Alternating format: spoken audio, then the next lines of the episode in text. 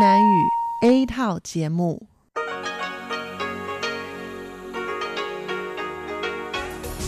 Đây là Đài Phát thanh Quốc tế Đài Loan R T I.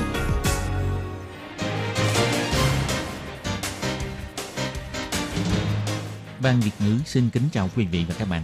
Đây là chương trình Việt ngữ Đài Phát thanh R T I được truyền đi từ Đài Loan.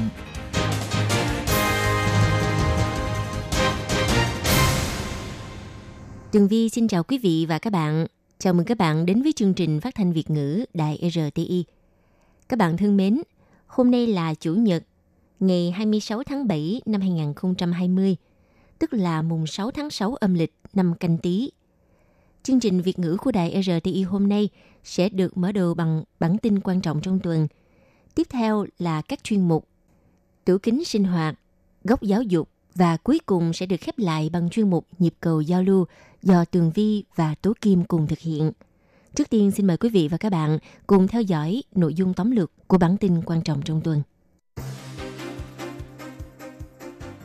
Thành lập Hội nghị sĩ hữu nghị Đài Loan và Mỹ. Bà Tiêu Mỹ Cẩm cho biết hy vọng có thể làm hậu thuẫn cho mối quan hệ giữa Đài Loan và Mỹ. Ban chấp hành Liên hoan phim Kim Mã hợp tác với công ty sản xuất vật liệu y tế Trung Quốc đưa ra loại khẩu trang phiên bản giới hạn. Giao tàu New Ocean Researcher, Tổng thống Thái Anh Văn nói chính thức hoàn thành bàn giao đoạt tàu New Ocean Researcher. Trái đất nóng lên, biển băng thu hẹp, gấu trắng Bắc Cực sẽ tuyệt chủng trong vòng tám mươi năm tới. Viện lập pháp kỳ vọng bộ phận hành chính nâng cao mức độ nhận biết cho hộ chiếu Đài Loan. Viện lập pháp thông qua vòng ba luật hội thẩm nhân dân. Sau đây xin mời quý vị cùng theo dõi nội dung chi tiết. Ngày hai mươi mốt tháng bảy, Tổng thống Thái Anh Văn tham dự buổi lễ bàn giao tàu New Ocean Research một. Chiếc tàu này do Đài Loan tự mình sản xuất với sự hợp tác của nhà trường và doanh nghiệp Đài Loan. Đây là mốc lịch sử cho ngành chế tạo tàu thuyền Đài Loan. Hiện tại, tàu New Ocean Research một, New Ocean Research hai và New Ocean Research ba đã được bàn giao xong. Để cải thiện môi trường nghiên cứu hải dương của Đài Loan, Bộ Khoa học đã thúc đẩy nghiên cứu đổi mới tàu thuyền, cho đóng ba chiếc tàu nghiên cứu mới. Tàu New Ocean Research hai và ba đã được bàn giao vào cuối tháng mười một năm ngoái. Tàu New Ocean Research một cũng đã đóng xong và hôm nay xưởng đóng tàu đã làm lễ bàn giao chiếc tàu này. Tàu có trọng tải toàn phần là hai nghìn một trăm năm mươi lăm tấn, có thể chở bốn mươi bảy người và chứa được số xăng dầu cùng thức ăn dự trữ cho bốn mươi ngày khi tàu nghiên cứu ngoài khơi xa. Tàu New Ocean Research một là tàu duy nhất trong ba chiếc tàu loại này có trang bị đài khí tượng, có thể thu thập thông tin khí tượng truyền về cho Cục Khí tượng. Đồng thời, có hai tổ máy có thể chụp địa hình dưới đáy biển với kỹ thuật ba D một cách nhanh chóng. Bộ trưởng Ngô Chánh Trung, Bộ Khoa học cho biết, hiện tại đã xây dựng xong diễn đàn nghiên cứu. Năm ngoái, tàu New Ocean Research hai và ba đã được bàn giao. Viện nghiên cứu quốc gia còn có tàu Legan, nay lại thêm tàu New Ocean Research một. Bốn chiếc tàu này sẽ mở trang sử mới cho việc nghiên cứu biển trong thập niên tới của Đài Loan. Theo một nghiên cứu được đăng tải trên tạp chí chuyên về biến đổi khí hậu ngày hai mươi tháng bảy cho rằng, biến đổi khí hậu đã khiến cho gấu trắng Bắc Cực khó kiếm được thức ăn, chúng bị đói chết. Dự đoán trong vòng tám mươi năm, gấu trắng Bắc Cực có thể sẽ bị tuyệt chủng. Nghiên cứu cho rằng có một số gấu trắng Bắc Cực ở một số nơi đã lâm vào vòng tuần hoàn xấu. Diện tích biển băng thu hẹp khiến cho thời gian gấu Bắc Cực săn hải cẩu bị rút ngắn lại. Chuyên gia cho biết, thể trọng của gấu trắng Bắc Cực giảm và với tình trạng thiếu lương thực sẽ khiến cho nó khó lòng vượt qua mùa đông khắc nghiệt. Trước khi đóng băng và gấu trắng Bắc Cực có thể trở về kiếm ăn thì nó phải chịu đói trong một thời gian dài.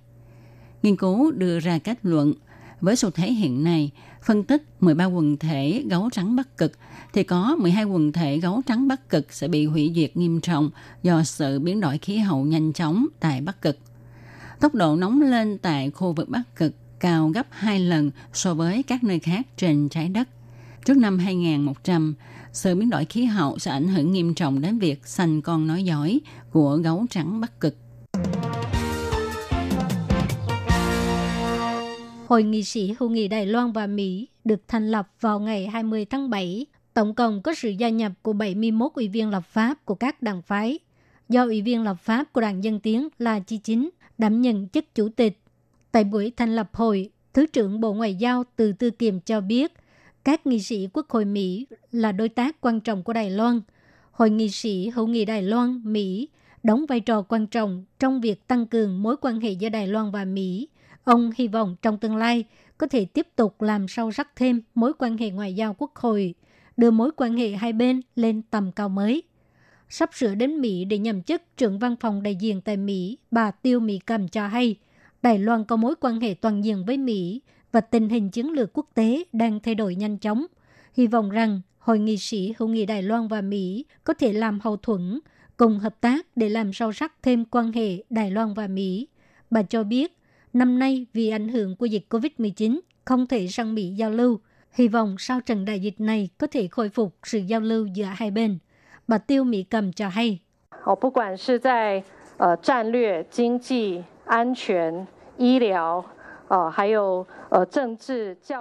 Bất kể là trong mặt chiến lược, kinh tế, an ninh, y tế, chính trị, giáo dục hay là văn hóa vân vân, Đài Loan và Mỹ đều có sự hợp tác toàn diện. Và dĩ nhiên chúng tôi sẽ cố gắng hơn nữa. Hiện giờ tình hình quốc tế thay đổi rất nhanh. Tôi xin cảm ơn lời chúc phúc của quý vị và đã đồng ý làm hậu thuẫn tốt nhất cho tôi trong công tác Đài Loan và Mỹ. Giám đốc Hiệp hội Mỹ tại Đài Loan ông William Brent Christensen thì theo lời mời đến dự, lúc phát biểu ông cho biết, hai năm trước, Quốc hội Mỹ đã thông qua luật du lịch Đài Loan, dự luật Đài Bắc để tăng cường hơn nữa đạo luật quan hệ Đài Loan. Các dự luật này không chỉ có tác dụng thực sự mà còn là tiêu biểu cho sự ủng hộ mạnh mẽ bởi Quốc hội và nhân dân Mỹ. Và Hội nghị sĩ hữu nghị Đài Loan-Mỹ sẽ đóng một vai trò quan trọng trong việc thúc đẩy quan hệ Mỹ và Đài Loan.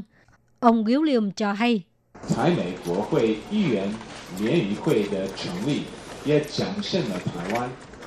sự thành lập của Hội nghị sĩ hữu nghị Đài Loan và Mỹ cũng cho thấy thiện chí của những người trong mọi tầng lớp của Đài Loan đối với Mỹ.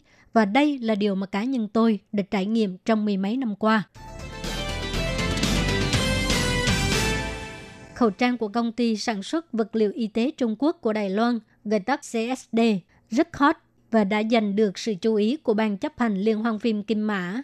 Ngày hai mươi tháng bảy, Ban chấp hành Liên hoan phim Kim Mã tuyên bố sẽ hợp tác với công ty sản xuất vật liệu y tế Trung Quốc, đưa ra hai loại khẩu trang phiên bản giới hạn mang tên Kim Mã và xê ét đê. Khẩu trang được thiết kế với màu nền là màu đen điềm tĩnh, kết hợp với logo vàng kim của Kim Mã và các khối màu đặc biệt như là xanh lá cây, tím, cam, đỏ, vàng và xanh dương, cũng tượng trưng cho tinh thần sáng tạo độc đáo của các nhà làm phim. Ngoài hai kiểu khẩu trang phiên bản giới hạn, người được đề cử giải Kim Mã lần này còn được tặng một hộp khẩu trang số lượng có hạn dành riêng cho khách của xê ét đê. Thông tin về việc bán loại khẩu trang Kim Mã xê ét đê này sẽ được tuyên bố vào tháng mười. Các hoạt động đăng ký tham gia giải Kim Mã lần thứ năm mươi bảy sẽ được kết thúc vào ngày ba mươi mốt tháng bảy. Trong thời gian qua, Đài Loan rất tích cực quyên tặng khẩu trang, hỗ trợ các nước trên thế giới cùng chống lại dịch bệnh cô vít mười chín. Tuy nhiên, do hãng máy bay China Airlines của Đài Loan trên thân máy bay gắn chữ thương hiệu China Airlines, vì thế nhiều lần bị lầm tưởng là hãng máy bay của Trung Quốc. Chính vì thế, Đảng Sức mạnh Thời đại và Đảng Dương Tiến phân biệt đề xuất yêu cầu hãng hàng không China Airlines đổi tên thương hiệu để nâng cao mức độ nhận biết quốc tế.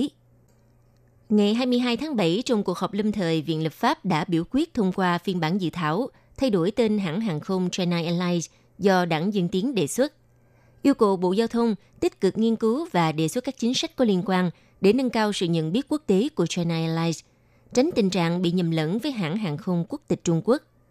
Thiết kế lại tạo hình trên mặt ngoài thân máy bay dựa trên cơ sở không xâm phạm và thay đổi đàm phán thương quyền vận tải hàng không quốc tế. Chẳng hạn, nhấn mạnh cụm từ Taiwan hoặc phương pháp thiết kế mang tính đặc trưng văn hóa Đài Loan. Bộ Giao thông có trách nhiệm mời các đơn vị có liên quan cùng nghiên cứu thảo luận các phương án thay đổi cụm từ tiếng Anh tên thương hiệu của China Airlines và thay đổi tên tiếng Trung của hãng. Người triệu tập đảng sức mạnh thời đại còn đề xuất phương án đính chính tên thương hiệu hãng hàng không China Airlines, hy vọng thông qua biểu quyết của Viện Lập pháp giúp cho thế giới biết được Trung Quốc là Trung Quốc, Đài Loan là Đài Loan. Ngoài ra, Viện Lập pháp cũng biểu quyết thông qua đề xuất của đảng Dân Tiến. Theo quan điểm thực tế, hộ chiếu là hồ sơ nhận dạng quan trọng đối với công dân Đài Loan khi đi ra nước ngoài. Tuy trên mặt ngoài bìa của hộ chiếu Đài Loan vào năm hai không không ba có ghi chú thêm cụm từ Taiwan phía sau dòng chữ Republic of China, nhằm để phân biệt với Trung Quốc, thế nhưng hộ chiếu Đài Loan vẫn bị nhầm với Trung Quốc. Chính vì thế, cuộc họp Viện Lập pháp đã thông qua đề xuất yêu cầu bộ phận hành chính nên nghiên cứu các biện pháp cụ thể trong công tác nâng cao mức độ nhận biết hộ chiếu của Đài Loan và mức độ nhận biết quốc tế đối với danh từ Taiwan, để duy trì sự tôn nghiêm và đảm bảo sự thuận tiện, an toàn du lịch quốc tế cho công dân Đài Loan. Người phát ngôn Viện Hành chính, ông Đinh Di Minh nói,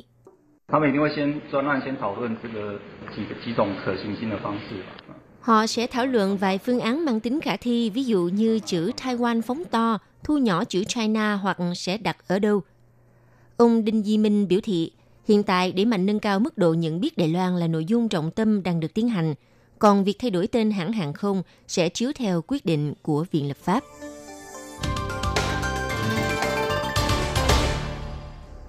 Ngày hai mươi hai tháng bảy, trong phiên họp lâm thời Viện Lập pháp, sau khi trải qua hơn ba mươi giờ đồng hồ, cuối cùng đã thông qua vòng ba luật hội thẩm nhân dân với một trăm mười ba điều lệ. Dự luật này sẽ chính thức thực thi vào năm hai không hai ba. Theo các điều lệ được thông qua trong dự luật hội thẩm nhân dân, công dân Đài Loan trên hai mươi ba tuổi chỉ cần cư trú trên bốn tháng tại khu vực thuộc thẩm quyền của tòa án địa phương là đủ điều kiện được lựa chọn tham gia hội thẩm hoặc dự bị hội thẩm.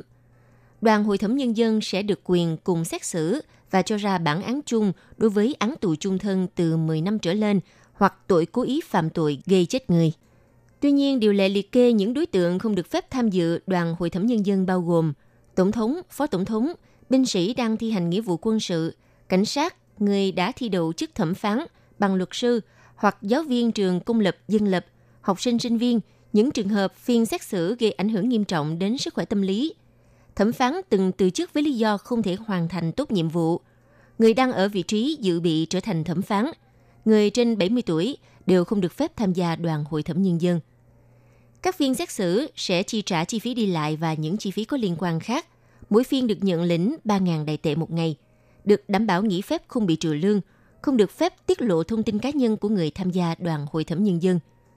Do đoàn hội thẩm nhân dân có trách nhiệm tham gia xét xử những vụ án có cấp độ nghiêm trọng, để có được bản án công bằng, phán quyết cuối cùng phải nhận được trên hai phần ba số phiếu đồng ý từ Hội đồng thẩm phán và đoàn hội thẩm nhân dân.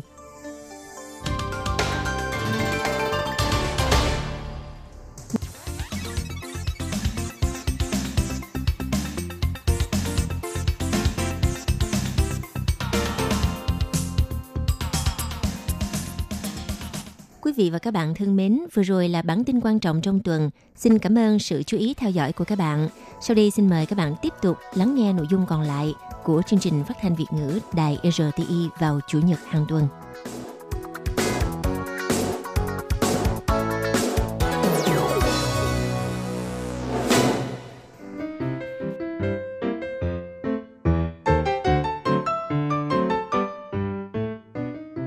Quý vị và các bạn thính giả thân mến, chương trình phát thanh tiếng Việt của Đài Phát thanh Quốc tế Đài Loan rờ tê i được truyền thanh ba buổi tại Việt Nam, mỗi buổi phát một tiếng đồng hồ.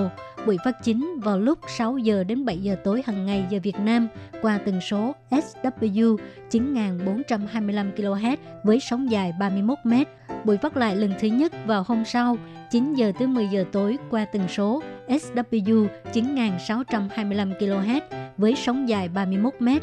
Buổi phát lại lần hai vào sáng hôm sau lúc sáu giờ tới bảy giờ qua tần số ét vê chín nghìn bảy trăm bốn mươi lăm ki lô héc với sóng dài hai mươi lăm mét. Ngoài ra tại Đài Loan, ở khu vực Giang Nghĩa, Vân Lâm và Đài Nam có thể đón nghe chương trình của Ban Việt ngữ qua tần số a em một nghìn bốn trăm hai mươi hai ki lô héc vào lúc tám giờ tới chín giờ tối mỗi thứ ba hàng tuần, và chương trình sẽ được phát lại vào hôm sau lúc chín giờ tới mười giờ sáng. Sau đây xin mời quý vị và các bạn tiếp tục đón nghe nội dung chương trình hôm nay.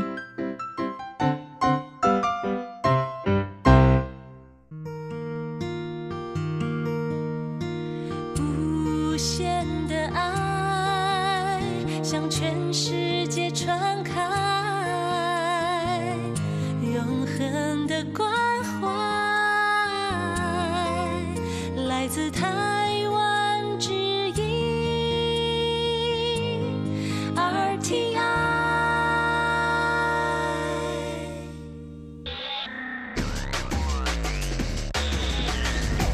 Quý vị đang đón nghe chương trình Việt ngữ tại R T I, truyền thanh từ Đài Loan.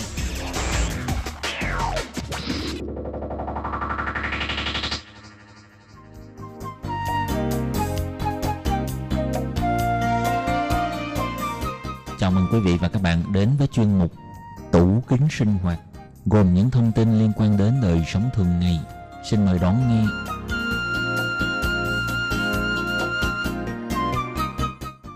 Các bạn thân mến, hoan nghênh các bạn đến với chuyên mục Tủ Kính Sinh Hoạt do Hải Ly biên tập và thực hiện. Thưa các bạn, trong buổi phát vào tuần trước của chuyên mục, Hải Ly đã giới thiệu với các bạn về bốn trong mười ba cách dưỡng sinh bằng trái cây theo quan điểm của Đông Y để tăng cường sức khỏe. Vậy trong buổi phát hôm nay, Hải Ly xin giới thiệu với các bạn về chín biện pháp dưỡng sinh còn lại nhé. Mời các bạn cùng đón nghe.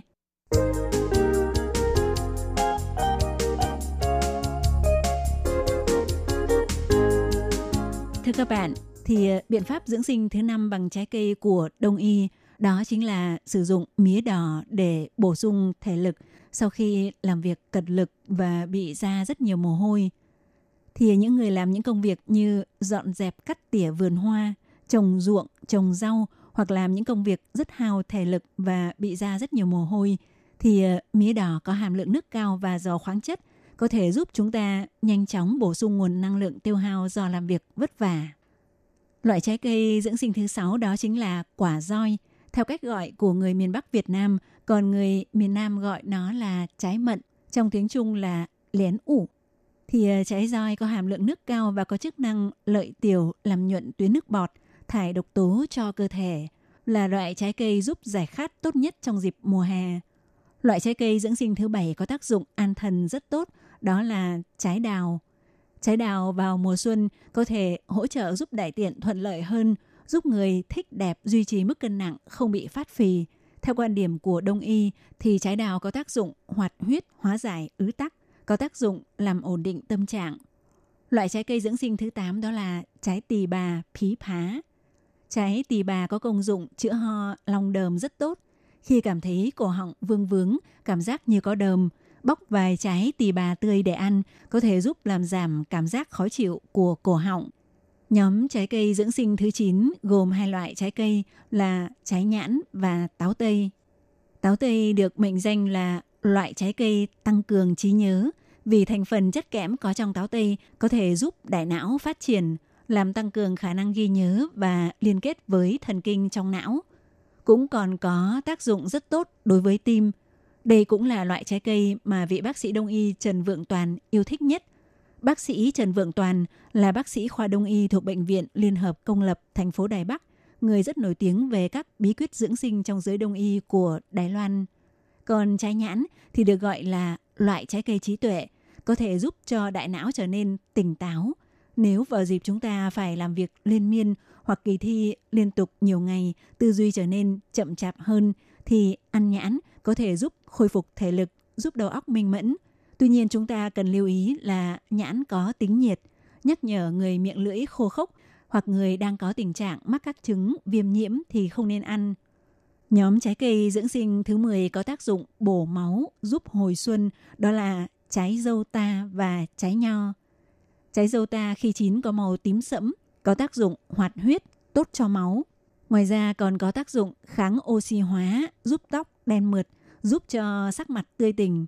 Người sắc mặt kém do máu huyết kém có thể ăn dâu ta, nhưng thông thường phải ăn liên tục trong vòng một tháng đến hai tháng.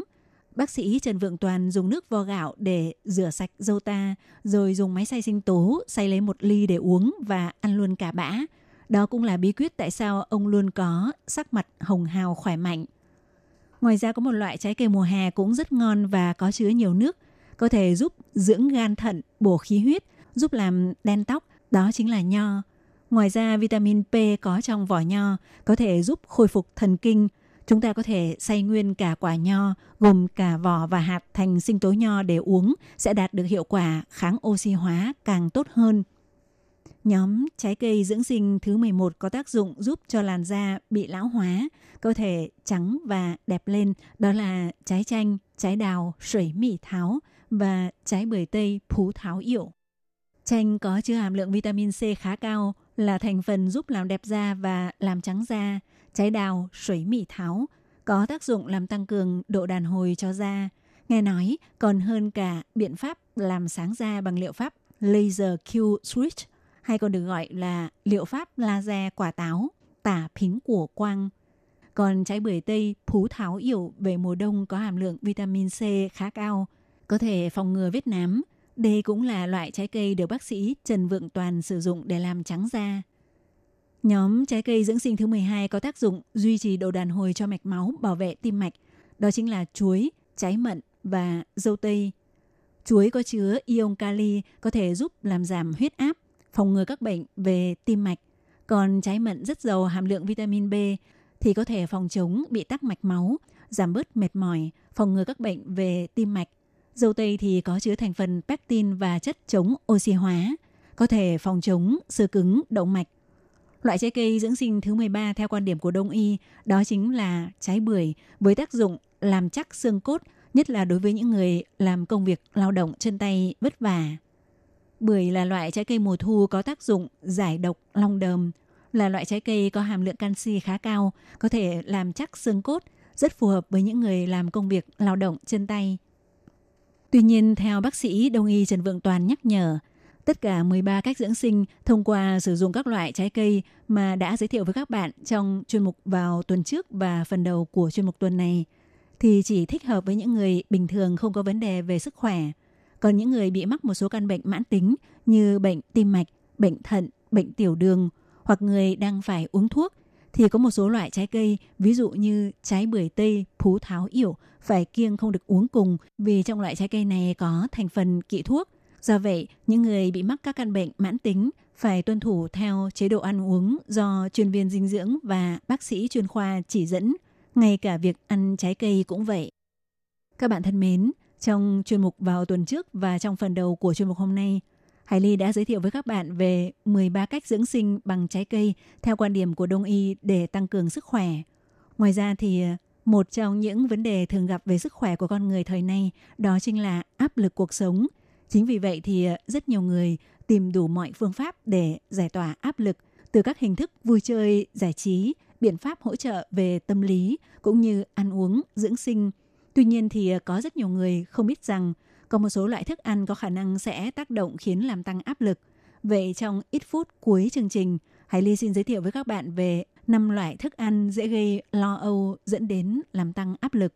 Thưa các bạn, thì vào thời đại ngày nay mọi người đều tất bật đi làm kiếm tiền, vì vậy thường có tình trạng bạn bè lâu lâu mới tụ họp một lần. Người này nhìn người kia, người kia nhìn người nọ đều thấy lại mập lên so với lần trước, bởi vì mọi người đều biến đồ ăn thành thứ để giải tỏa áp lực. Không những thế còn ăn mỗi ngày để vượt qua sự lo âu hàng ngày. Tuy nhiên có một điều rất đáng sợ đó là bất kể là người sau khi phải căng thẳng đối mặt với công việc đã ăn lấy ăn để bánh quy để trong ngăn kéo, hay có người thì do sợ làm không kịp báo cáo để chuẩn bị cho buổi họp vào sáng sớm hôm sau mà vừa làm vào đêm hôm trước vừa ăn mì ăn liền, thì thực ra chính các loại đồ ăn như vậy sẽ khiến cho mức độ lo âu của chúng ta càng tăng thêm. Theo chuyên viên dinh dưỡng của Bệnh viện Tân Quang, ông Ngô Anh Cường nhắc nhở, có năm loại thức ăn như sau, đều là các loại thức ăn làm gia tăng áp lực, khiến cho chúng ta càng thêm lo âu, vì vậy chúng ta nên tránh, bao gồm. Thứ nhất là những đồ ăn quá béo như kem, gà chiên, pizza, bánh hamburger, bánh gato phô mai, chỉ sự tàn cao, sẽ khiến cho người ăn sau một tiếng sẽ buồn ngủ, ngật ngưỡng.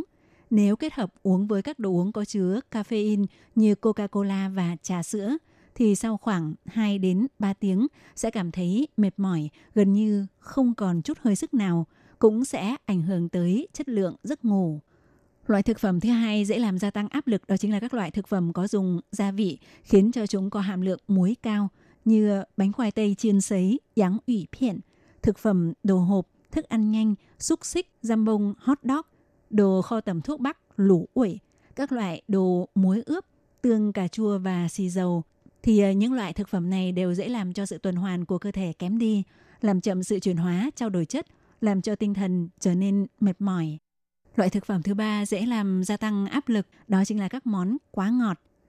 Những loại đồ ăn rất ngon miệng nhưng rất ngọt như nước quả có chứa đường, bánh mì bơ, các loại bánh gato tinh chế và đồ uống có chứa đường. Mặc dù chỉ trong vài phút ngắn ngủi đã có thể phát huy được tác dụng làm trấn tĩnh tinh thần, nhưng vì các đồ uống có đường sẽ bị đường ruột hấp thu rất nhanh, khiến đường huyết tăng nhanh rồi lại bị tụt xuống. Như vậy càng khiến tinh thần dễ uể oải, cũng sẽ gây ảnh hưởng tới mức độ ổn định của tâm trạng.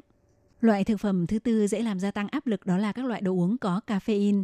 Thưa các bạn, uống các loại đồ uống có chứa caffeine như cà phê, Coca-Cola và trà có thể giúp cho tinh thần trở nên vui vẻ, cũng có thể làm giảm bớt tình trạng căng thẳng.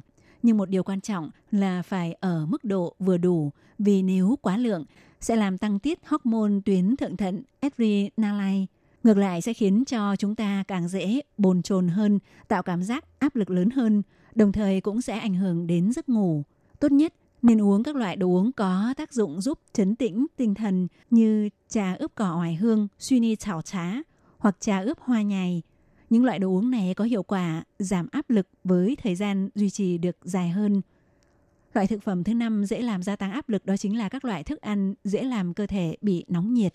Thì ăn quá nhiều thức ăn được chế biến bằng phương pháp chiên dầu hoặc một số loại trái cây có tính nhiệt sẽ khiến cho cả cơ thể cảm thấy có chỗ nào kỳ kỳ, đặc biệt là vào mùa hè nóng nực như hiện tại thì sẽ càng dễ làm gia tăng áp lực.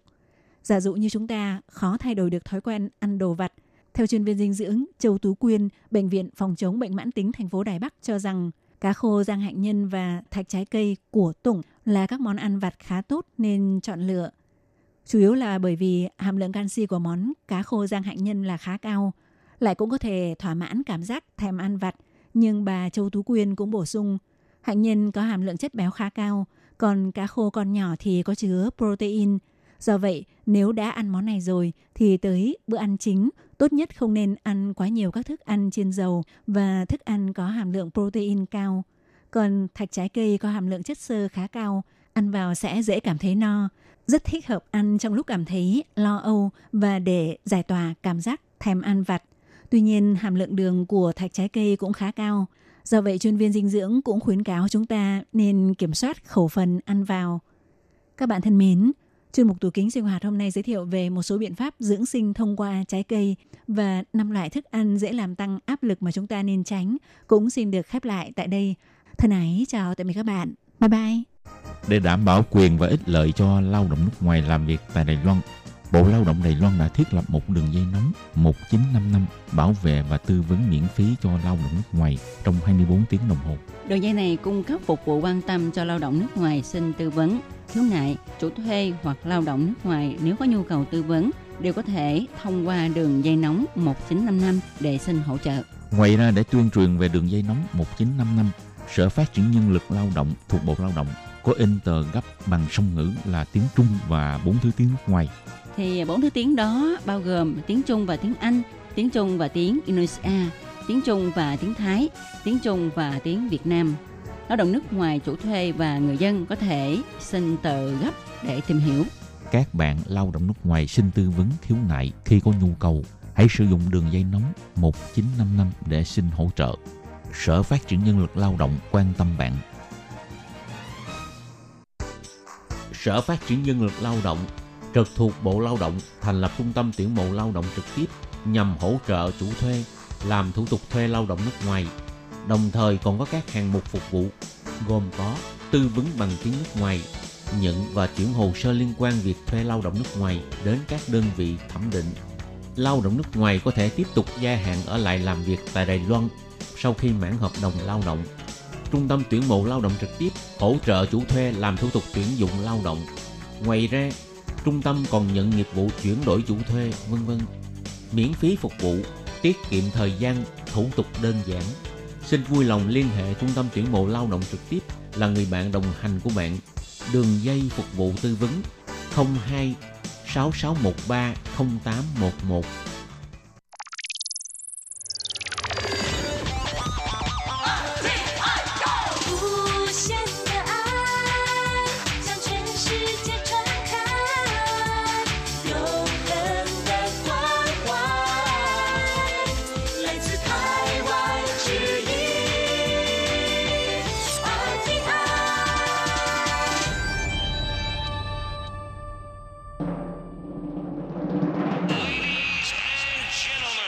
Quý vị đang đón nghe chương trình Việt ngữ Đài rờ tê i truyền thanh từ Đài Loan.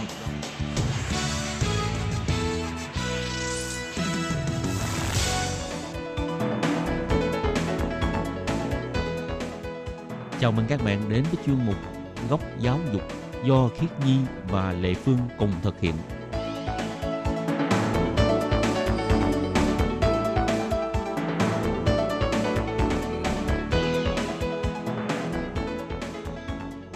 Khiết Nhi và Lệ Phương xin chào các bạn. Các bạn thân mến, các bạn đang đón nghe chuyên mục Góc Giáo dục. Lệ Phương thấy ở Đài Loan á có ừ. rất nhiều uh, giải thưởng dành cho sinh viên học sinh ha. Ừ. Và không những là chỉ những cái uh, giải thưởng trong nhà trường mà còn có những cái giải thưởng mà Lệ Phương thấy rất là đặc biệt, gọi là giải thưởng giáo dục của tổng thống này, hay là của thị trưởng này, ừ. hay là của cục trưởng này, vân vân, rất là ừ. đặc biệt ha. Đúng rồi.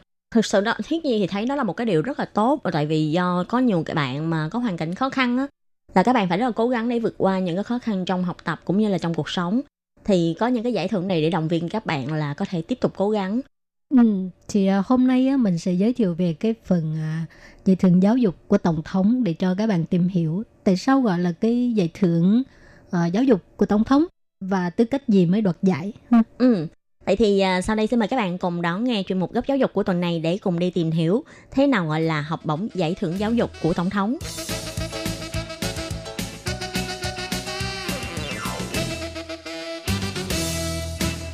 Trước tiên thì uh, mời Khiết Nhi giới thiệu cho các bạn biết thế nào là giải thưởng giáo dục của Tổng thống. Ừ. Thì uh, giải thưởng giáo dục của Tổng thống thì đây là một cái phần thưởng để động viên cho những bạn sinh viên học sinh có hoàn cảnh khó khăn và có nghị lực tích cực để vượt khó, và đồng thời các bạn này cũng phải có thành tích rất là xuất sắc trong một cái lĩnh vực nào đó. Thì uh, chính phủ để bày tỏ sự xem trọng của nhà nước với những em sinh viên học sinh có phẩm hạnh ưu tú và tài năng đặc biệt này, cho nên là đã đưa ra một cái giải thưởng là dành cho các bạn sinh viên học sinh vượt khó này. Ừ, thì các bạn biết không, cái giải thưởng này á là hàng năm ừ. sẽ do Tổng thống đích thân ban tặng cho các uh, sinh viên học sinh được cái giải thưởng này. Thì lần đầu tiên à, thành lập cái à, giải thưởng giáo dục của Tổng thống á, là vào năm hai không không một. Ừ. Mà thông thường mình thấy những à, em học sinh đoạt cái giải thưởng này á, không chỉ là các em học sinh học cấp một, cấp hai, cấp ba đâu. Mà từ năm hai không một không á, thì cái à, giải thưởng này á, là đã mở rộng ừ. dành cho đối tượng sinh viên, à, học sinh à, cao đẳng. Ừ. Thì cái giải thưởng này lần đầu tiên được đưa ra là do cựu Tổng thống Trần Thủy Biển. Thì ông đã đưa ra vào năm hai không không một. Sau này thì khi Tổng thống Mã Anh Cửu lên nhậm chức Tổng thống, thì giải thưởng này vẫn đã được tiếp tục tiến hành. Điều kiện để được giải thưởng này thì đầu tiên phải là những bạn mà có hoàn cảnh khó khăn nè, và những bạn mà luôn phấn đấu để vượt khó, cũng như là lạc quan cầu tiến. Và sau đó là còn phải gồm một trong những cái điều kiện sau đây. Một là phải phấn đấu để cống hiến phục vụ. Hai là biết hiếu thảo với cha mẹ, hay là có hành động tình thương mến thương với bạn bè, hay thông cảm với người khác, vân vân. Có ảnh hưởng lương thiện đến xã hội, là những tấm gương sáng cho xã hội.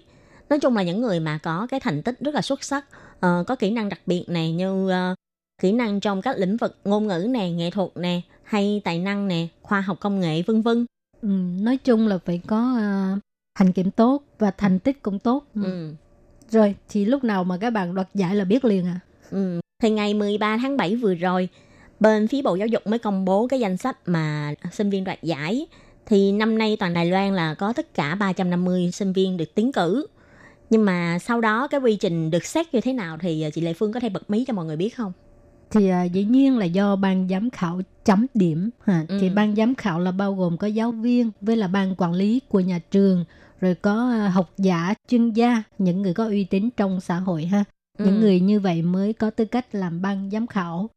Rồi à, các thành viên của ban giám khảo là sẽ đến à, các trường học này để ừ. mà à, thị sát và đề cử danh sách người đoạt giải của các nhóm khác nhau, và cuối cùng là trình lên Ủy ban giải thưởng giáo dục của Tổng thống để mà quyết định là bầu chọn ai. Thì năm nay à, tổng cộng là có năm mươi sáu người đã đoạt cái à, giải thưởng giáo dục của Tổng thống. Thì trong đó có tám người là thuộc nhóm à, đại học, mười hai người nhóm cấp ba, mười tám người là thuộc nhóm cấp hai và mười tám học sinh là nhóm cấp một. Ừ. Thực ra là cái tỷ lệ mà loại cũng hơi bị cao. Bởi vì lúc đầu là có tới ba trăm năm mươi thí sinh là trong cái danh sách được tiến cử, nhưng mà đến cuối cùng là chỉ có năm mươi sáu người được thôi. Ừ. Và Bộ Giáo dục cũng chỉ ra là những em sinh viên học sinh được giải thưởng giáo dục của Tổng thống năm hai không hai không đều là những cái người mà luôn cố gắng trong học tập hay là cuộc sống. Nói chung thì phải qua một cái vòng loại mà cũng hơi cam go, thì uh, cuối cùng mới chọn ra năm mươi sáu người này. Ngày mười bảy tháng bảy vừa rồi, giải thưởng giáo dục của Tổng thống năm nay đã được tổ chức lễ trao giải. Và chính Tổng thống Thái Anh Văn đã tiếp đón từng em sinh viên đoạt giải và trao bằng khen cũng như là giải thưởng. Tặng cho mỗi bạn một cái phần quà nho nhỏ là coi như là tiền uh, học bổng để hỗ trợ cho các em có thể vượt qua những khó khăn trong học tập và cuộc sống. Đối với lại các bạn sinh viên từ cao đẳng, đại học trở lên đó, thì mỗi bạn sẽ được nhận một cái suất học bổng là hai trăm năm mươi nghìn Đài tệ. Còn đối với lại các bạn học sinh cấp ba thì sẽ được nhận suất học bổng là hai trăm nghìn Đài tệ. Các em học sinh cấp hai và tiểu học thì mỗi bạn sẽ được nhận một suất học bổng là một trăm năm mươi nghìn Đài tệ. Thì đây là những phần quà nho nhỏ mà các bạn sinh viên học sinh sẽ được nhận khi đoạt giải thưởng giáo dục của Tổng thống năm nay. Rồi thì sau khi mình giới thiệu về cái phần là thế nào là giải thưởng giáo dục của Tổng thống với là cái cách chấm điểm của ban giám khảo, thì ừ. bây giờ mình sẽ giới thiệu về một số người đã đoạt giải thưởng này trong năm hai không hai không. Thì trước tiên mình sẽ giới thiệu về câu chuyện của ông Lý Văn Hóa. Lý Văn Hóa này là đang học cái chương trình tiến sĩ của trường Đại học Đại Nam. Thì ông Lý Văn Hóa năm nay bốn mươi lăm tuổi, là người đoạt giải lớn tuổi nhất trong năm nay. Ông bị mù vào lúc uh, năm mười lăm tuổi và thị lực là chỉ có không phẩy không một thôi. Thì uh, ông cũng đã điều trị tại nhà tám năm và năm hai mươi hai tuổi thì ông uh, đi đến trường dạy nghề Đài Loan và học đánh chữ, ừ. học uh, xoa bóp, học ừ. tiếng Nhật và dùng máy tính cho người uh, bị mù. Thì năm hai mươi ba tuổi thì ông quay trở lại nhà trường để mà học tập. Sau đó ông uh, học trường cấp ba Khởi Minh ở Đài Bắc. Và khi ông học cấp ba thì tuổi cũng đã lớn rồi, nhưng mà ông luôn uh, cố gắng học tập trong cái hoàn cảnh khó khăn, tức là nhìn không có được giống như người ừ. bình thường đó. Tuy có thể nói là ông bị khiếm thị, nhưng ông đã luôn cố gắng trong việc học tập. Đến năm hai mươi sáu tuổi thì ông đã đậu vào trường Đại học Chương Hóa, ngành giáo dục đặc biệt. Thì lúc đó do ông bị khiếm thị nặng, với lại tuổi của ông cũng lớn hơn so với lại các bạn học cùng trang lứa, cho nên ông đã phải học tập vất vả hơn người khác rất là nhiều. Nhưng có điều là ông vẫn luôn cố gắng để khắc phục những cái khó khăn trong việc học tập và để theo kịp tiến độ với mọi người. Mà những cái lúc có thời gian á, ông còn hướng dẫn cho những cái người bị khiếm thị khác sử dụng máy tính. Và đồng thời đây cũng là một cái sự việc mà giúp cho ông có thể xây dựng nền tảng đối với lại ngành giáo dục đặc biệt, giảng dạy dành cho người khiếm thị. Và tuy ông là bị khiếm thị nặng, nhưng ông vẫn luôn có thành tích xuất sắc dẫn đầu trong lớp học, cũng như là ông cũng đã từng đảm nhiệm rất là nhiều cái chức vụ trong cái thời gian mà ông đi học. Ví dụ như là ông đã từng làm hội trưởng hội cựu sinh viên của trường nè, hay ông đã từng làm trưởng đoàn đoàn hợp xướng nè, hay từng làm phó đoàn của đoàn uh, nhạc cụ hơi. Và ông cũng đã từng đoạt rất là nhiều danh hiệu. Ví dụ như là ông đã từng đạt uh, giải thưởng học sinh gương mẫu nè, và ông cũng đã từng đoạt giải thưởng giáo dục của thị trưởng thành phố Đài Bắc nè. Khi ông học tại trường Trung học Khởi Minh ở thành phố Đài Bắc, ông đã tốt nghiệp thủ khoa. Còn khi ông học ở trường Đại học Sư phạm Xuyên Hóa, thì ông cũng đã tốt nghiệp Á khoa. Có thể nói là ông đã luôn cố gắng để vượt qua mọi khó khăn. Thị lực chưa bao giờ là rào cản để cản trở ông có thể học tập tốt hay cản trở ông để có được thành tích tốt. Ừ, và các bạn biết không, cái công việc giảng dạy cho người khiếm khuyết đầu tiên của ông á, là làm giáo viên dạy thế cho trường giáo dục đặc biệt trường cấp hai ở Miêu Lực. Ừ. Thì ông vừa đi dạy và vừa chuẩn bị ôn bài để mà thi vào biên chế nhà trường. Thì năm hai không không bảy á, là ông được à, huyện Miêu Lực tuyển dụng làm giáo viên dạy thế cơ động. À, tức là chỗ nào cần tới giáo viên dạy thế thì mình sẽ ừ. đi tới đó. Thì à, đến nay là đã mười mấy năm rồi. Ông luôn tích cực trong cái việc hỗ trợ quảng bá người bị khiếm thị sử dụng máy tính. Ông đã đi khắp Đài Loan để mà giảng dạy và luôn vận động để có thể à, thành lập tổ chức xã hội thiện nguyện, à, sáng lập Hiệp hội Khiếm thị Miêu Lực, đảm nhiệm vai trò cố vấn, quản lý, đại diện, hướng dẫn viên của nhiều tổ chức người khiếm thị. Ông hy vọng là có thể làm tốt cái công việc hiện tại, à, thuận lợi hoàn thành cái à, học vị tiến sĩ, à, hy vọng tương lai có thể làm người lãnh đạo à, tổ chức xã hội người khiếm thị mang tính chất toàn quốc, để cho những cái hiệp hội, những cái tổ chức của những người khiếm thị ở địa phương có thể hoạt động, có thể cống hiến nhiều hơn cho xã hội. Vừa rồi là câu chuyện của ông Lý Văn Hoán. Cùng đoạt giải thưởng giáo dục của Tổng thống năm nay cũng có một bạn khác có tên là Uông Thái Hàm. Thì em này là em học sinh lớp ba, mắt em cũng bị thị lực kém. Và em Uông Thái Hàm chính là người có tuổi đời nhỏ nhất trong số những người đoạt giải giáo dục của Tổng thống năm nay. Uông Thái Hàm thì năm nay học lớp ba, năm em lên bốn tuổi do em bị mắc chứng u não, khối u đè lên dây thần kinh thị giác khiến cho mắt trái của em bị mù hoàn toàn. Còn mắt phải của em thì chỉ còn lại không chấm chín thị lực, cho nên là em được giám định là bị khiếm thị. Từ lúc phát bệnh đến nay thì em đã có hai lần phẫu thuật lớn để cắt bỏ khối u. bốn năm nay thì em đã trải qua tất cả là bốn mươi mấy lần hóa trị. Hiện em vẫn còn đang phải chiến đấu cùng với bệnh tật. Wow, em đã trải qua cái hóa trị bốn mươi mấy lần. Ừ. Nghe thấy kinh khủng quá ha. Đúng rồi, với lại em còn có một cái tuổi đời rất là nhỏ. Ừ. Từ năm em bốn tuổi đến nay là em đã bắt đầu phải điều trị rồi. Nhưng mà mặc dù mình à, trong người có bệnh ha, nhưng mà em ừ. cũng cố gắng à, vươn lên, cố gắng học hỏi, cố gắng ừ. à, đi học. Thì à, Uông Thái Hàm á, rất là biết vẽ, vẽ rất là đẹp. Và đúng cái à, tác phẩm vẽ tranh của em á, là cũng từng đoạt giải nhất trong cái cuộc triển lãm sáng tác mỹ thuật của trường và đoạt giải thưởng xuất sắc trong cái uh, triển lãm tranh mùa xuân của thành phố Đài Bắc lần thứ mười bốn và lần thứ mười lăm. Thì tác phẩm của em cũng từng được tổ chức Hiệp hội Cơ đốc Phục Lâm trưng bày, rồi được in ấn thành kỷ yếu, và tác phẩm tranh sơn dầu Chờ Đời Hy Vọng của em cũng được tham gia một cái uh, triển lãm của trường uh, học sinh giáo dục đặc biệt năm hai không một chín của thành phố Đài Bắc, rồi đoạt giải Quan tâm Giáo dục Đài Bắc năm hai không một chín. À, khiếm thị đã ảnh hưởng đến sức khỏe và cái việc học tập của em, nhưng mà trong à, à, tác phẩm của em thì luôn tràn trề cái à, sự lạc quan, tinh tế, và cái à, điều này cũng đã khiến cho thầy cô của em á, cảm thấy luôn thương mến em và cũng rất là thưởng thức cái tài năng vẽ tranh của em. Ừ, có thể nói là dù bệnh tật khiến cho em phải rất là đau khổ, phải chiến đấu với bệnh tật mỗi ngày, nhưng mà em vẫn luôn lạc quan để mà phấn đấu và uh, luôn phát huy những cái tài năng và sở trường của mình. Cho nên em Uông Thái Hàm này chính là một cái tấm gương sáng trong học tập cho tất cả mọi người. Thì uh, trong uh, chuyên mục Góc Giáo dục của ngày hôm nay, Khiết Nhi với Lệ Phương cũng xin chúc em uh, luôn có sức khỏe để uh, tiếp tục phấn đấu trong cuộc sống. Rồi thì um, cuối cùng ha, là mình giới thiệu về cái câu chuyện của di dân mới Trịnh Thúy Huyền. Thì bạn này là đã đậu trường Đại học Thanh Hoa. Thì Thúy Huyền trước đây là học trường dạy nghề hải dương và thủy sản. Cha mẹ đều là người Việt Nam. Cha mất từ nhỏ và mẹ em lập gia đình tại Đài Loan. Thì năm hai không một bảy là em đến Đài Loan. Thì hai năm trước Thúy Huyền vào học tại trường nghề hải dương và thủy sản ở Tô Áo, Nghi Lan.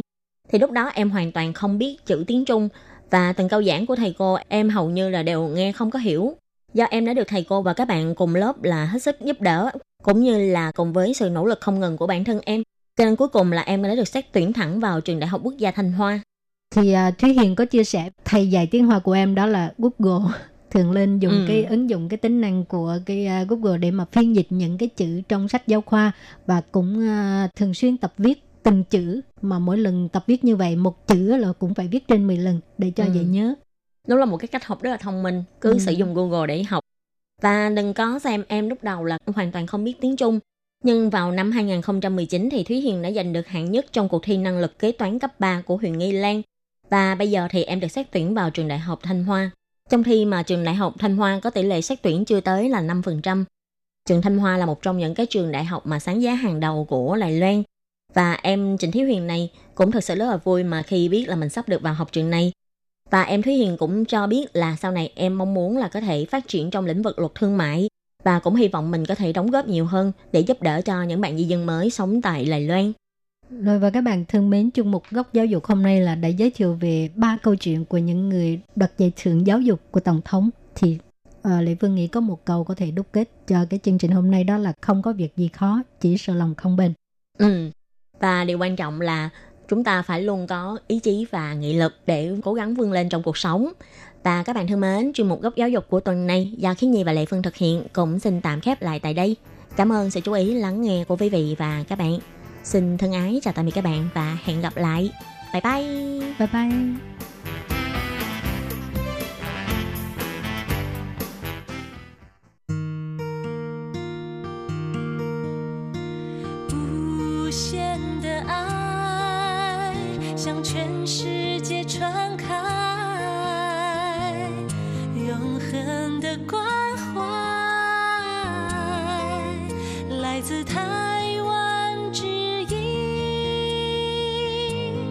R T I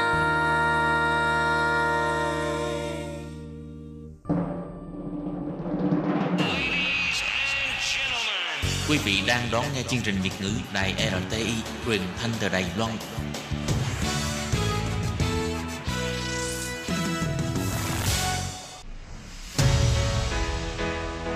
Tố Kim, Tường Vi, chào mừng các bạn đến với chuyên mục Nhịp cầu giao lưu. Mong rằng tiết mục này là nơi chia sẻ tâm tư tình cảm của mọi người, thắt chặt mối thân tình giữa các bạn với chúng tôi.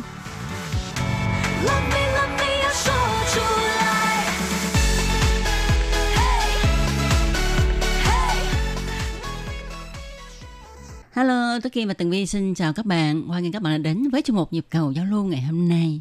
Thưa các bạn, ngày hôm nay Tường Vi và Tố Kim đang cầm trên tay một lá thư mà Tường Vi rất là nôn nóng để đọc ngay cho các bạn. Ừ. Bởi vì nội dung lá thư này Tường Vi chỉ mới nhìn sơ sơ thôi mà đã thấy vô cùng hấp dẫn rồi. Ừ. Và lá thư này đã khiến cho Tố Kim và Tường Vi cảm thấy vui nhất. Đó là tại vì à, nó hưởng ứng phong trào kể về mối tình đầu mà Tố Kim và Tường Vi đã phát động vào mấy tháng trước. Mọi người hưởng ứng rất là nhiệt liệt ha. Ừ. Rồi bây giờ Tường Vi xin được phép đọc lá thư này. Đây là lá thư được gửi từ thính giả La Thiếu Bình. Anh La Thiếu Bình mà ngày xưa Tường Vi với Tố Kim á, hay đoán là chắc là người Hoa. Bởi vì cái tên và cái họ ừ. rất là đặc biệt. Tường Vi xin được phép đọc lá thư này gửi vào ngày bốn tháng bảy vừa qua. Tố Kim và Lệ Phương thân mến, tôi là thính giả của đài rờ tê i La Thiếu Bình. Vẫn thường xuyên nghe đài mỗi buổi sáng lúc uống cà phê tại nhà. Wow. Lúc uống cà phê ở nhà thì Tường Vi với Tố Kim có khi cũng là uống cà phê luôn đó. Vào buổi sáng thì ảnh nghe đài mà ảnh ừ. uống cà phê, còn tụi mình khi làm chương mục thì cũng uống cà phê, cho nên cái tuy rằng cái khoảng không gian thời gian đó có đi chênh lệch với nhau nhưng mà cùng một cảnh à, à, cùng một rồi. chung một giống cái... như là có thể là mỗi ừ. lần mà anh Thiếu Bình á uống cà phê thì hãy nhớ tới Tường Vi và Tố Kim nha. Ừ. Rồi sẵn lấy cây viết ra viết thư luôn. Ok, xin được đọc tiếp. Mấy tháng trước trong tiết mục Nhịp cầu giao lưu, Tố Kim và Tường Vi có đề nghị thính giả kể về mối tình đầu. Mối tình đầu của tôi dẫn tới hôn nhân với bà xã ừ. và đã kết thúc sau ba mươi năm. Hơn mười năm trước, bà xã đã đề nghị ly hôn mà chúng tôi đã ra tòa làm thủ tục chính thức chia tay. Nhưng tôi sẽ không kể về mối tình đầu mà kể về mối tình cuối nhé. À, anh viết tiếp như thế này. Tôi có một anh bạn đã chơi thân từ nửa thế kỷ nay lúc còn ở trung học. Thấy tôi cô đơn đã hơn mười năm, bèn giới thiệu với một cô gái. Cô này cũng đã ly hôn với chồng từ vài năm nay. Mới đây trong chương trình Tiếng Hoa cho mỗi ngày, Lê Phương và Thúy Anh giải nghĩa ca từ của bài hát Tuy miền tờ nữ hải khanh co lại do Rần Xỉn Sĩ biểu diễn và có đề nghị thính giả tìm nghe bài hát trên mạng và gửi cho các cô. Vậy là tôi kết hợp hai yêu cầu của hai tiết mục trong một bài viết về mối tình cuối nhé. Bài này do anh bạn tôi viết và gửi đăng trên blog của tôi. Thật ra tôi đã bổ sung chỉnh sửa rất nhiều. Này tôi xin gửi đến các bạn trong ban Việt ngữ xem chơi cho vui và cũng để có giao lưu với đài phát thanh mà tôi đã thường xuyên nghe hơn bốn mươi năm. Kính chào và chúc sức khỏe mọi người. La Thiếu Bình. Vâng, rất là cảm ơn anh La Thiếu Bình đã ủng hộ chương trình của ban Việt ngữ. Và cái bài hát mà Tuy men đơn nữ hài khăn của lại, khăn của lại, khăn của lại, bứ yào bê vô đề yang zi xa hoài. Ồ, bài này hồi xưa mê ơi là mê luôn. Ừ, rất là hay ha. Ừ. Cái nhạc nó làm cho mình vui nhộn. Vui nhộn. Vâng, và sau đây Tường Vi và Tố Kim xin được đọc bài viết của anh La Thiếu Bình về mối tình cuối của mình. Với tựa đề Cây Thánh Giá Thân Thiết. Đây là cây thánh giá nằm trên tháp chuông nhà thờ Tầm Vu, Cần Thơ. Mỗi lần hẹn hò với bạn gái, tôi và anh bạn đều đi qua ngôi nhà thờ đó. Nhìn thấy cây thánh giá trên cao là sắp tới nơi làm việc của cô bạn vong niên. Nói vong niên, nhiều người lạ lẫm không hiểu. Đó là từ Hán Việt, có nghĩa rằng chúng tôi và cô bạn gái là bạn bè nhưng không cùng trang lứa, thậm chí cách nhau tới một thế hệ. Thông thường hai thế hệ cách nhau hai mươi lăm năm. Tôi đã quen cô gái mười mấy năm, còn anh bạn tôi thì mới quen được một năm. Cây thánh giá trên nóc nhà thờ là một cột mốc rất quen thuộc, rất thân thương. Tôi đã đi qua cây thánh giá đó hàng ngàn lần, còn anh bạn thì mới đi qua khoảng ba mươi lần. Mỗi lần đi gặp gỡ cô gái, chúng tôi đều nhìn thấy cây thánh giá, nên vô hình chung trong đầu của chúng tôi hình ảnh cây thánh giá gắn liền với hình ảnh cô gái, mặc dù cô này không liên quan gì tới nhà thờ. Chiều nay ba mươi tháng sáu năm hai nghìn không trăm hai mươi, chiều nay ba mươi tháng sáu năm hai nghìn không trăm hai mươi cũng là một buổi anh bạn hẹn gặp cô gái. Lần này có chút đặc biệt bởi vì anh bạn tôi muốn kỷ niệm tròn một năm ngày bắt đầu quen với cô ấy. Vì vậy, anh bạn có chuẩn bị một món quà nhỏ để tặng. Đó là một quyển sách do anh bạn tôi dịch từ Trung Văn, in tại Mỹ và chỉ mang về Việt Nam vài quyển để tặng bạn bè thân, nên vô cùng hiếm, không thể tìm thấy ở bất cứ tiệm sách nào. Đó là quyển sách nói về một nhân vật vô cùng đặc biệt, có đặc dị công năng. Bạn tôi nhờ tiệm bán văn phòng phẩm gói sách cẩn thận thành gói quà đẹp đẽ. Buổi sáng bạn tôi đã gửi tin nhắn cho cô bạn, hẹn chiều đi uống cà phê và giới thiệu sơ về món quà. Chiều nay đi cà phê, anh sẽ tặng em món quà đặc biệt. Có lẽ xưa nay em chưa từng gặp. Quà có đặc điểm, đó là một quyển sách do anh dịch từ tiếng Trung. Anh tự xuất bản bên Mỹ nên ở Việt Nam không hề có bán. Anh chỉ mang về vài quyển để tặng bạn bè thân. Phí in ấn bên Mỹ tương đương hai mươi hai bản Anh một quyển, khoảng bảy trăm nghìn tiền Việt Nam. Do con gái anh trả từ bên Anh, nhưng giá trị nội dung của nó mới thật đặc biệt. Sách nói về đặc dị công năng, xưa gọi là thần thông. Đây là chuyện người thật, việc thật, thời hiện đại, chứ không phải là thời xa xưa đâu. Đặc dị công năng tương ứng với những điều phi thường mà kinh điển Phật giáo có ghi. Chẳng hạn, Pháp giới Hoa Nghiêm sự sự vô ngại. Trong Pháp giới Hoa Nghiêm, bản thể của vũ trụ vạn vật, vật và vật không gây trở ngại cho nhau. Ví dụ, cái đồng hồ đeo tay là một vật, bức tường gạch là một vật. Hậu Hy Quý có thể ném chiếc đồng hồ xuyên qua tường, không hề trở ngại. Hoa Phòng bên kia nhặt chiếc đồng hồ lên, đồng hồ không hề bị hư, bức tường cũng không hề bị lủng lỗ hay chạy xước gì. Khoảng cách không gian cũng là một pháp, tức là sự vật, cũng không gây trở ngại. Ví dụ, Hầu Hy Quý có thể lấy một gói thuốc lá ở khoảng cách xa ngàn dặm trong tích tắc. Anh ghi sẵn lời đề tặng cho em nhé. Cô gái chỉ nhắn tin trả lời thật ngắn gọn, dạ, và bấm like trong Zalo thành hình quả tim đỏ gắn vào tin nhắn của anh bạn. Và buổi chiều, chúng tôi đi qua nhà thờ có cây thánh giá, đến quán cà phê lúc mười ba giờ ba mươi. Gọi nước xong, anh bạn gọi điện cho cô gái, báo tin chúng tôi đã đến. Cô ấy bận làm việc nên khoảng một tiếng sau mới đến. Gọi ly cà phê sữa đá, bạn tôi trao quà, cô gái cảm ơn và hỏi. Gói quà đẹp quá, ai gói cho anh vậy? À, anh nhà tiệm bán văn phòng phẩm gói. Cô gái nói đùa. Gói đẹp quá, chắc để vậy luôn, không dám mở ra. Đây là quyển sách để em đọc lâu dài, lúc nào rảnh rỗi thì đọc cho biết.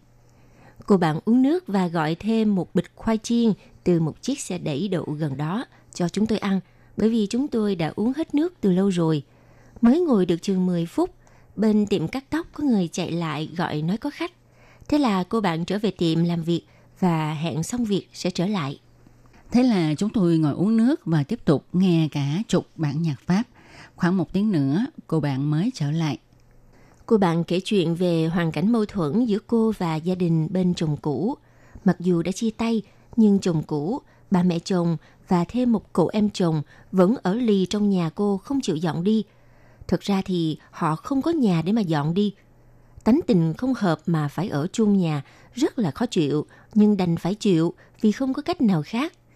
Tâm lý của người phụ nữ này cũng kỳ lạ như bài hát sau đây mô tả. Tuy cô bạn gái có chút tình cảm với chúng tôi, ít ra là với anh bạn của tôi, vì anh ấy có thể mời cô đi uống nước và gặp riêng cô. Nhưng nói yêu thì không hẳn, dù hai người đã có quan hệ khá thân mật. Theo lời kể của cô thì lúc trẻ cô có yêu một người, nhưng chẳng may người ấy qua đời vì tai nạn. Cậu em của cô đó cũng yêu cô và tỏ tình, nhưng cô không đáp ứng và cắt đứt quan hệ với gia đình đó. Sau đó cô lấy chồng chẳng qua vì nghĩa vụ đối với cha mẹ theo truyền thống Việt Nam, chứ thật lòng cô không còn yêu ai nữa. Đúng là tâm sự của các cô gái không đơn giản như lời bài hát. 对面的女孩看过来，看过来，看过来. Nói chuyện được khoảng nửa tiếng thì cô lại phải về tiệm để chuẩn bị đi đón hai đứa con nhỏ tan trường. Đã mười sáu giờ hai mươi phút nên bạn tôi trả tiền nước rồi chúng tôi cũng chuẩn bị về. Lần này trời mùa mưa đã mát mẻ nên chúng tôi ngồi quán cà phê thường. Không có máy lạnh nên tiền nước rẻ. Ba ly nước và một bịch khoai chiên chỉ tầm năm mươi ngàn. Rất tiết kiệm, nhưng cuộc gặp gỡ rất vui vẻ và đạt hiệu quả cao. Chúng tôi ngồi tại quán ba tiếng đồng hồ, nhưng tổng thời gian gặp gỡ cô bạn chỉ bốn mươi phút. Nhưng chúng tôi vẫn vui vẻ, hài lòng vì uống cà phê, nghe nhạc Pháp rất thoải mái. Lại được tiếp chuyện với cô gái xinh, tuy ngắn ngủi, nhưng thật là lãng mạn. Đặng Tứ Đức. Wow, um... đúng là uống cà phê mà nghe được cái bài viết này ha, cũng rất là lãng mạn. Đồng thời cũng nghe được một điệu nhạc tiếng Hoa rất là nổi tiếng của ca sĩ Nhậm Hiền Tề. Vâng thưa các bạn, nội dung bài viết rất là nhẹ nhàng, cũng đơn giản, nhưng mà à, sâu trong đó vẫn có những cái tình tiết mà à, khiến cho chúng ta phải suy nghĩ. Ừ. À, thưa các bạn, Ban Việt ngữ và chuyên mục uh, Nhịp cầu giao lưu thì thật sự rất là mong muốn có thêm những bài viết hay để mà uh, gửi đến cho chúng tôi, và chúng tôi sẽ có dịp chia sẻ với mọi người. Tường Vi tin chắc rằng sau bài viết này thì uh, có rất là nhiều thính giả sẽ uh, uh, gửi thư tới để mà đề nghị anh La Thiếu Bình viết thêm nữa, hoặc là đề nghị bạn của anh La Thiếu Bình á, uh, với cái uh, bút danh là Đặng Tứ Đức. À, xin anh Đặng Tứ Đức, nếu mà ngày hôm nay có nghe được chuyên mục này thì Tường Vi và Tố Kim rất là cảm ơn bài viết hay, và hy vọng rằng lần sau có dịp thì sẽ nhận được thêm những bài viết có ý nghĩa như vậy nữa. Ừ, và nhân đây Tố Kim và Tường Vi cũng xin chúc cho anh La Thiếu Bình à, cùng anh bạn của anh cũng như là cô gái đó ha, tình cảm ngày càng thân thiết hơn và có những tiến triển tốt đẹp. Uhm, rất là mong mỏi anh La Thiếu Bình gửi tới cho Ban Việt ngữ tin vui của anh với cô gái đó nha. Vâng thưa các bạn, và ngày hôm nay chuyên mục Nhịp cầu giao lưu xin được tạm dừng tại đây. Rất cảm ơn sự theo dõi của quý vị và hẹn gặp lại trong chuyên mục tuần sau cũng vào giờ này nha. Bye bye. Bye